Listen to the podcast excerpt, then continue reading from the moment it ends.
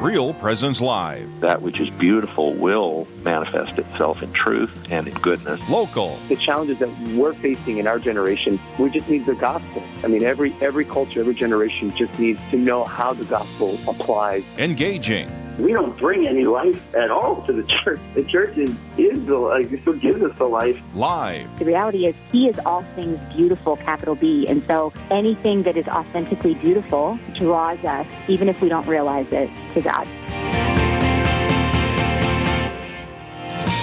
And good morning. I am Heather Caro, and I am your host for today. Wow. Wow. You just stepped right in there. Wow. And I'm Dr. Chris Bergwald, and I'm apparently nothing on today's show. Blessed Holy Week to you all. Blessed Holy Week. Good morning, Dr. Bergwald. How are you? Good morning. Heather, we're broadcasting from windy, cold Sioux Falls. Just temporarily, though. Yeah. Things are going to warm up here this weekend. So yesterday was the great debate in many households, I'm sure, whether or not to turn off the heat and turn on the AC. Well, yeah. No, not yet, folks. Not at least in eastern South Dakota. My house was a little warmish. It got a little warmish, for sure. Yeah. Windows didn't help. Nope. So, but, give it an hour or two, and it was cool. Amen. So, all right, shall we get started with a prayer? That would be great. All right, in the name of the Father, and the Son, and the Holy Spirit. Good morning, God. You are ushering in another day, untouched and freshly new. So here I am to ask you, God, if you'll renew me too. Forgive the many errors that I made yesterday, and let me try again, dear God, to walk closer in your way. But Lord, I am well aware I cannot make it on my own, so take my hand and hold it tight, for I cannot walk alone. Amen. Father, Son, Holy Spirit. Amen. That's my very simple morning prayer that I love. Awesome.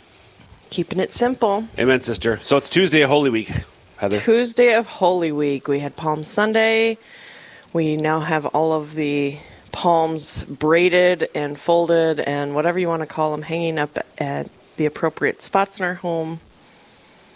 Is it just me, or do the palms dry out faster than they used to?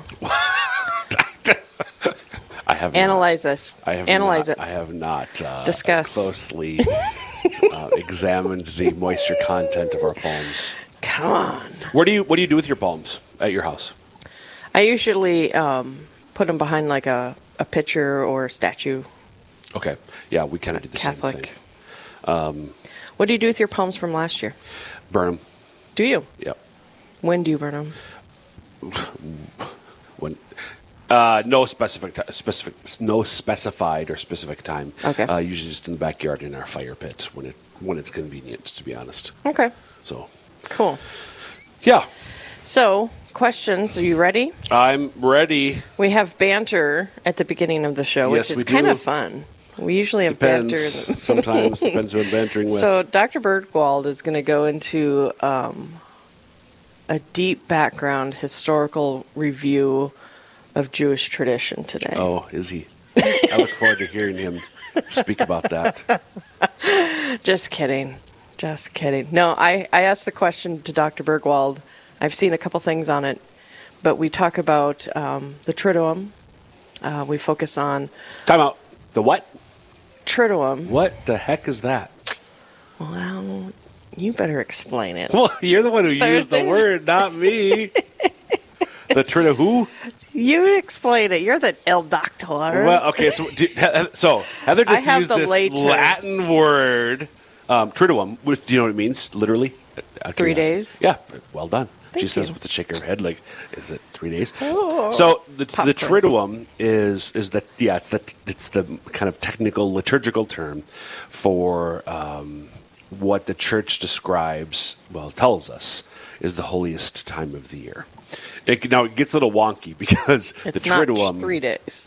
It is 3 days, but it's not. It's 3 days in the Jewish liturgical reckoning. Right. So, folks, as you probably know, or you may know, in the Jewish calendar, a day begins at sundown. Are you talking about? Here's a little Jewish cultural background. How about that? So the day begins at sundown. So that's why we can go to. I think we take it for granted now, but Did you ever stop and wonder, how is it that we can go to Sunday Mass on Saturday? Like, wait, no, but it's not Sunday yet. It's Saturday. How can we? Well, because the church, still following the biblical sort of reckoning, if you will, recognizes that actually the great liturgical feasts begin at sundown the day before. So the Triduum starts Holy Thursday at sunset-ish. So we say 4 o'clock-ish, even though the sun's setting later these days, but 4 o'clock. So we go 3 days from then. So Good Friday, early evening, day 1. Holy Saturday, early evening, day 2. Easter Sunday, early evening, day 3. So the Triduum is basically Good Friday, Holy Saturday, Easter Sunday, but it begins the evening before. Okay? Right. So why, Heather, is this the holiest time of the year? What's the big deal about those 3 days? Well, it's only the foundation of our faith. Right. So this is. Is this a trick question? No, it was not a trick question. It was trying to get somebody else to speak besides me on Real Presence Live this morning. So we're recognizing Jesus, another technical term, the Paschal Mystery.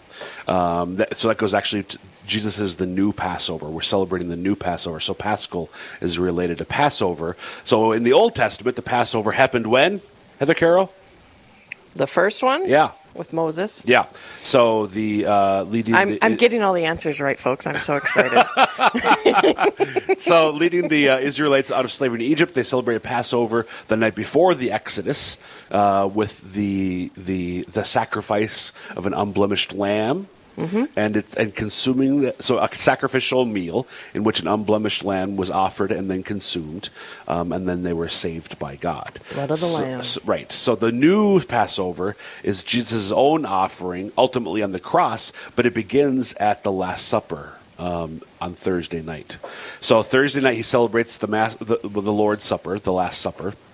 And he sort of anticipates what he's going to do the next day. So it's the first Mass. So we get the Last Supper, Good Friday, his passion, death and resurrection, his betrayal, the Garden of Gethsemane, all the things. Mm-hmm. Dies on the cross. Then he's buried in the tomb. And then he rises again late Saturday night, early Sunday morning. So the Triduum is encompasses Jesus's Last Supper with his apostles, and then his passion, his death, and then his resurrection. So the Triduum, sacred Triduum, the holy 3 days, these are the high point of the church calendar, of the church year. Higher than Easter. Higher than Christmas. Oh, yeah. It's higher than Christmas. So it goes Triduum, and then Christmas, and then Pentecost, and on from there in terms of order of priority. Interesting. So with the Triduum, we're on Tuesday here, and we're sort of in this like, okay, so we're kind of... Well, because that was my question. We focus a lot on the Triduum. Yep, we do. So Jesus, we have Palm Sunday, and he rides in. Now what? What did he do on Monday and Tuesday and Wednesday? What was he up to? Teaching. So if you go... read the gospel accounts between his triumphant entry into Jerusalem and the Last Supper, the Passover meal. He's teaching the temple for 3-ish days. So, was there anything special that happened in the temple? No. What do you mean special? Well, I thought that was the day he turned over the tables. Oh, no. That in John, that's John's gospel that happened earlier, previous visit to Jerusalem. Oh, did it? Yep. See, I've been reading things. You can't believe everything you read on. But this is when now you've got me questioning. People were saying that, break. But yeah. No, I'm pretty sure that's earlier in John's gospel. It's not at the end. I don't. No, because we did have that reading earlier. Yeah, but I mean, in John's gospel, he makes 3 trip visits to Jerusalem, and I think the turning of the tables. I think the turning of the tables is at a prior visit, but now you've got me questioning that. We'll check. We'll verify. Yeah. So he was just teaching. Yep. So, I want to explore that a little bit actually. So he says he was just teaching. What's the big deal about that? He's getting ready for the bad week. So this is where Jesus, we're told in the Gospels, taught in a new and authoritative way. Oh. Right? So throughout, he really started to create some... Throughout, I mean, when he first shows up on the scene, after his baptism, the temptation in the desert, when he enters into the synagogue in Capernaum, when he goes home to Nazareth, they're working as, here's somebody who's teaching with authority, not as the scribes and the Pharisees do. So I think that this was my mild pushback at, oh, so he's just teaching. Well, yes, but what does that mean, though? So what does it mean to say that Jesus is teaching? It means he's giving us understanding, knowledge about who he is, who God the Father and God the Holy Spirit are, who we are, and how we grow in communion with him and the Father and the Holy Spirit. So I don't think you meant it this way at all, but I'm going to respond as if you just that's teaching. Fine. What's the big deal? That's fine. It's in Jesus' teachings that we find life, right? I mean, it's... What we need his passion, death, and resurrection. We need the power of the grace and the sacraments to live it. But what is the thing that we're living? It's communion with him, which he's revealed to us throughout his teaching. So there's a I was just this last Sunday in one of the parishes that I see of Sioux Falls, just giving a short reflection as part of a holy hour on the last Jesus' final discourse in John's Gospel. So John's Gospel, chapter 13, is the washing of the feet. 14, 15, and 16, three chapters, is Jesus, in a sense, giving his final teaching to his apostles. And then chapter 17 is his high priestly prayer. And then in chapter 18, they're in the Garden of Gethsemane, and he's betrayed, and the passion begins. So we get in John's Gospel near the end, like a really we're given a zoomed in view of what Jesus said to his apostles to prepare them for what was about to happen hours from then, but then really for their entire ministry, because he talks about. I just mentioned this to a friend and colleague this morning. I think at the end of John chapter 16, Jesus says, in the world you will face many troubles, but be of good cheer, for I have overcome the world. So he's preparing them. He talks all about, in the final discourse, about peace and joy. He talks about what's going to happen. I'm telling you this, so you know it's going to happen, so you'll be prepared, even though they abandoned him anyway. But yeah. They could look back and, oh, he warned, he told us. He gave us a heads up. This was going to happen. So he is throughout this teaching. Now that's particularly at the Last Supper, so it's Holy Thursday. But in Jesus' teachings, we hear him tell us, I desire to give you peace and joy. I desire for you, no matter what you face in the world, to be of good cheer. How do you do that? He tells us also, the Holy Spirit will empower you to do so. Abide in me. So John, I think it's chapter 15, begins with the parable of the vine and the branches. How do we receive Jesus' joy, his peace? By abiding in him, in his word, in his truth. And when we do that, when we abide in Jesus, when we abide in him, in his word, in his truth, and we do that by the power of the Holy Spirit in our personal daily prayer, through reception of the sacraments, through our study of his word and his teachings, when we do that, that's how we receive his peace and his joy. So, he's quote unquote just teaching. Mm-hmm. Well, as he's sitting there in the temple, what he's giving, well, those who are listening to him, but also you and I, he's giving us the words of life, the words by which we might have life and have it to the full. So, it's Amen. Not just... Preach, Bergwald. Preach. Love it. You put the quarter in, Heather. Put the quarter in. Well, we're going to take a quick break, Dr. Bergwald. When we come back, I have more questions, if that's okay. That sounds good. All right. Okay. We're going to take a quick break. We're broadcasting this morning from Sioux Falls, South Dakota. Thanks for joining us for Real Presence Live. We'll be right back with more right after this.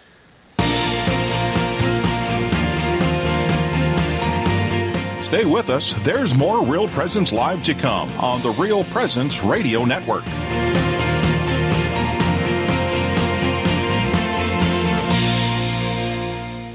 Mayo Pharmacy in Bismarck is a faith-based pharmacy committed to delivering excellent care. We're pro-life and pro-family, respecting the dignity of the human person while providing for your individual needs. We have Catholic gifts for all ages, from mystic monk coffee to cards and crucifixes. Plus, we offer a wide range of clinical services, including rapid influenza testing and diabetes care management. You can visit us at 303 North 4th Street to discover the Mayo difference. Our number is 701-223-2424. Rose Management is a family-owned business that believes in good morals, doing the right thing, and treating our residents as family. Rose Management provides affordable housing to complexes throughout North Dakota and Minnesota. All Rose Management properties and our maintenance staff are in a centralized location in their cities. If you have any questions, you can call 701-237-6840 or online at rosemanagement.net. Again, that number is 701-237-6840. Hi, this is Dr. Ryan Sappo with Lumen Vision in Fargo. Lumen Vision provides eye exams for the whole family and specialty services like vision therapy and custom contact lenses. We offer a variety of frames with missions you can believe in, like Moto Eyewear, which gives away a pair of glasses to a child in need for every frame sold. We are so grateful for your support and grateful to be supporting RPR. You can learn more about our mission at lumen.vision. Lumen Vision is a proud sponsor of the Real Presence Radio Network. SJ Machine, proudly named after and dedicated to St. Joseph, provides quality machining and induction heat treating to a variety of industries. Just as St. Joseph worked diligently to meet his family's needs, SJ Machine strives to understand and meet your production needs. Prototype to production, working together toward success. SJ Machine can be reached at 701-347-0155 and are a proud supporter of the Real Presence Radio Network.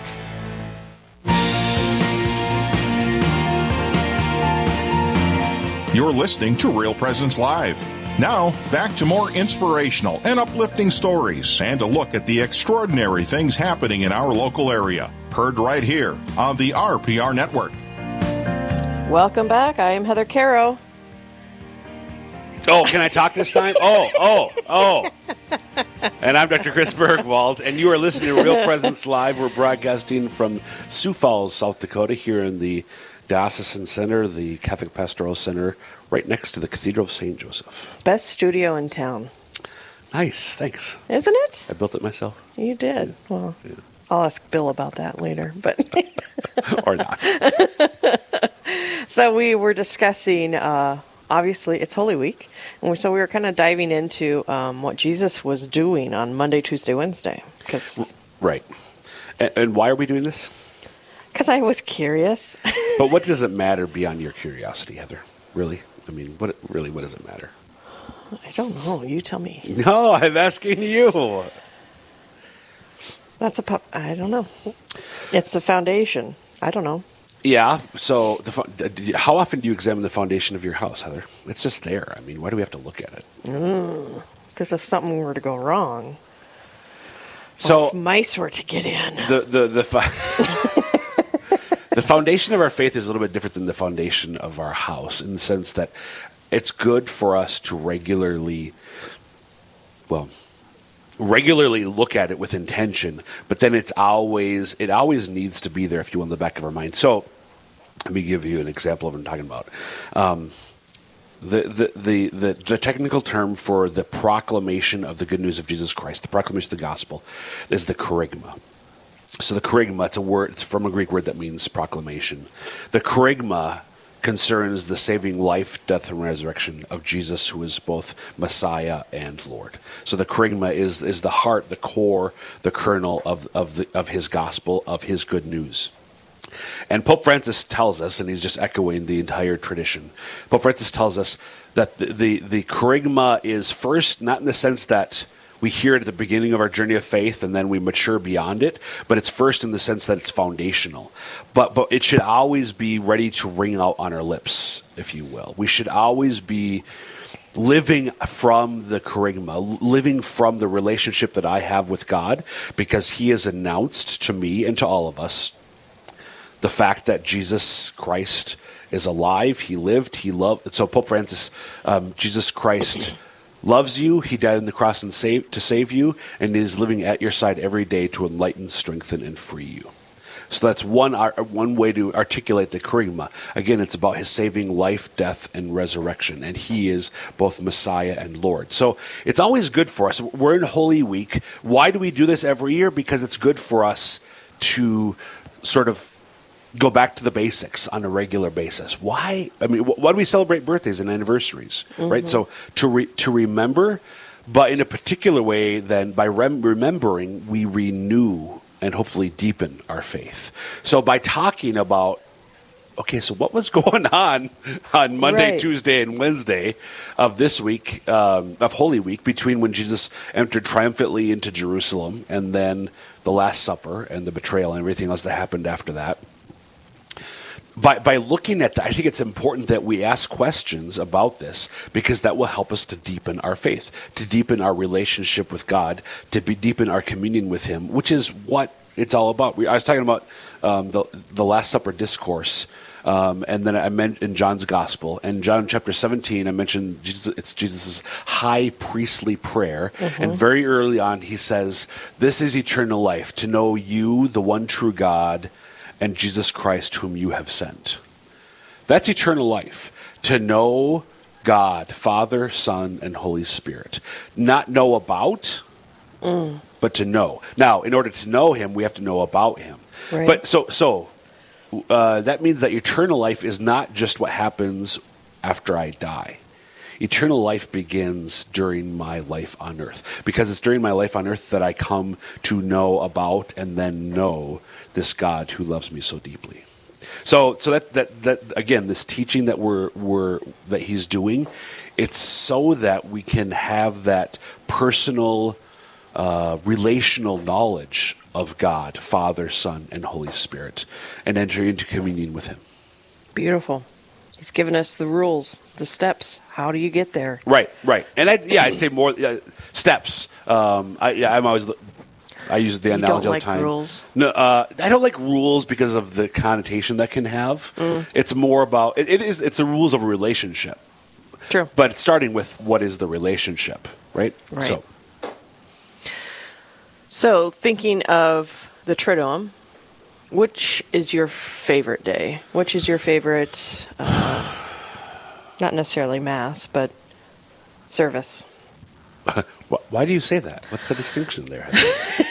Well, because there isn't always Mass on Friday and Saturday. There's Mass sacrifice. On Friday. There's never Mass on Friday, and technically, Saturday, liturgically speaking, there's evening. No Mass, but that's technically Sunday. Right.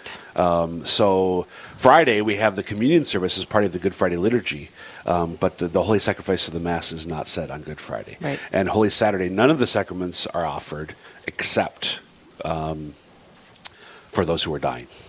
So there is no even communion service on Saturday, properly speaking.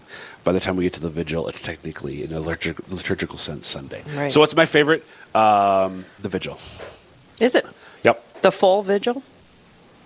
As opposed to... Part of the readings? Oh, the entire thing? Yeah, the whole thing. The whole thing. What do you mean? Maybe I'm not following you. Do I like the shortened version of the vigil? Is that what you're asking me? Yes, that's what I'm asking you. Oh, well, to be honest, it's been a while since, it's pretty common for parishes to not do all 7 Old Testament readings. At my parish, we do 5 of them, I think. Okay. So we do hear most of them. I grew up at the cathedral in Rapid. And they read them all. Yeah. And that's pretty common. To be honest, I'm not sure. Yeah, cathedrals. That is pretty common. Regardless, whether all the readings are proclaimed or not, the vigil is my favorite Mass. I think number 2 coming in second would probably be Holy Thursday, because what I love about the Mass of the Lord's Supper is, did you ever notice this? There is no dismissal at the end. Pay attention this year, Heather, for once. There is no. Yeah, because it's the start of. Correct. So there's no dismissal. There's no final blessing, and then deacon saying or priest saying, "Go the message and go in peace or whatever. Yeah. There's the procession with the, and then if you notice on Good Friday, the liturgy, you're nodding. So you tell us. Again, I've been talking. No, I'm not going to tell it. You're the doctor. I'm not the teacher. I'm the listener. So the liturgy of Good Friday does not begin with the sign of the cross. There's no greeting. So it's, in a sense, we're just picking up where we left off the night before. And at the end of Good Friday, there is no dismissal. There is no final blessing. We just go. Now, it gets thrown off a little bit because I'm pretty sure at the vigil, it starts with the sign of the cross. Does it? I'm pretty sure it does, actually. I'm like, With the fire? With the fire? Yeah. You guys do the fire? Yep. So, but it's all, in a sense, one event, which is interesting because people would say that, well, that's just showing how Jesus' the Last Supper, the actual Last Supper, his death and his resurrection, they also constitute one salvific event. So the way that we do things liturgically mirrors the historical and theological reality that this is all one saving event. So I know at the cathedral in Rapid City, and maybe you don't have the answer to this, but I know that when it came to the Easter Vigil, they would have to analyze what time to start it because they wanted to be sure it was after dark. Yeah. Is every diocese that way, do you think? I suppose it could be diocese by diocese. I think in our diocese it's sort of left up to the pastor's discretion. Okay. So in my parish it has moved around. Sometimes it's been 8, sometimes it's been 8:30 to try to make it... I didn't know if that was something that they all paid attention to, but I just know it was a huge debate, not like negative debate, right. But just they wanted to be sure that at the cathedral that it started. Because, Easter falls on a different day every year. Why is that? Do you have time in the next 3 minutes? Because it's always Sunday. Easter. So early on, this was a discussion had in the early church, and the conclusion was... we always celebrate Easter on Sunday. So Jesus died. So Christmas, the day of the week moves. We go by the date, December 25th. But Easter, the significance of him rising on the 8th day. Right. Or the first day, depending on how you look at it. The church decided that, liturgically speaking, we are going to commemorate Jesus' passion, death, and resurrection on the same days of the week. So, and then why? But then why is it always like the same? Okay, why isn't it the first? Like this year, it's the first Thursday, Friday, Saturday, Sunday of April. Right. Why does it move? Well, that's because of it's always tied in to the Passover followed the Jewish lunar calendar. So it would move around within March or April, depending on the way the lunar calendar was. And we do the same thing. So Easter always falls around the time of the Jewish Passover. Love it. Yep. We have a great faith, don't we? Amen, sister. Any last thoughts about Holy Week that you would like? I would just like to encourage any of our listeners, if you haven't attended any of the services, to try it out this year. Because we couldn't last year. So that's my thing. Well, yeah. So this year, I'm really looking forward to the Triduum in particular this year. But even, by Holy Week last year, masses were pretty much shut down. Well, they definitely were shut down and hadn't reopened yet. So we got to celebrate Palm Sunday in church, in person. And I'm very much looking forward to this year celebrating the Triduum in person again. And I would just echo what you said. And if you've never been able to go to or gone to Holy Thursday and Good Friday, to do so this year, maybe even the vigil. It's a long Mass, but it's a beautiful Mass. Mm-hmm. But regardless, whether it's your first time or your 50th time, to do so, maybe just asking the Lord to show you something new this year, to deepen your faith, your relationship with Him, and give you new eyes to see something new this year about Him, about you, about His desire for your life. Amen. It can be quite powerful. So, well, Dr. Bergwald, you're stuck with me the rest of the morning. Oh, fine. So, So we are talking with a friend of yours up next, right? Well, I don't know. That used it pretty loosely, yeah. Yeah, Carl Olson. He's the editor of Catholic World Report. He's an author. He's a convert. I've had him on Ignition several times, and he wrote a book a couple years ago called Did Jesus Really Rise from the Dead? Really excited to talk with him about that. Anticipating the resurrection just a little bit. A little bit. All right, folks, well, stick with us. We'll be back with more Real Presence Live right after these messages. Live, engaging, and local. This is Real Presence Live, where we bring you positive and uplifting stories and share the great things happening in our local area on the Real Presence Radio Network.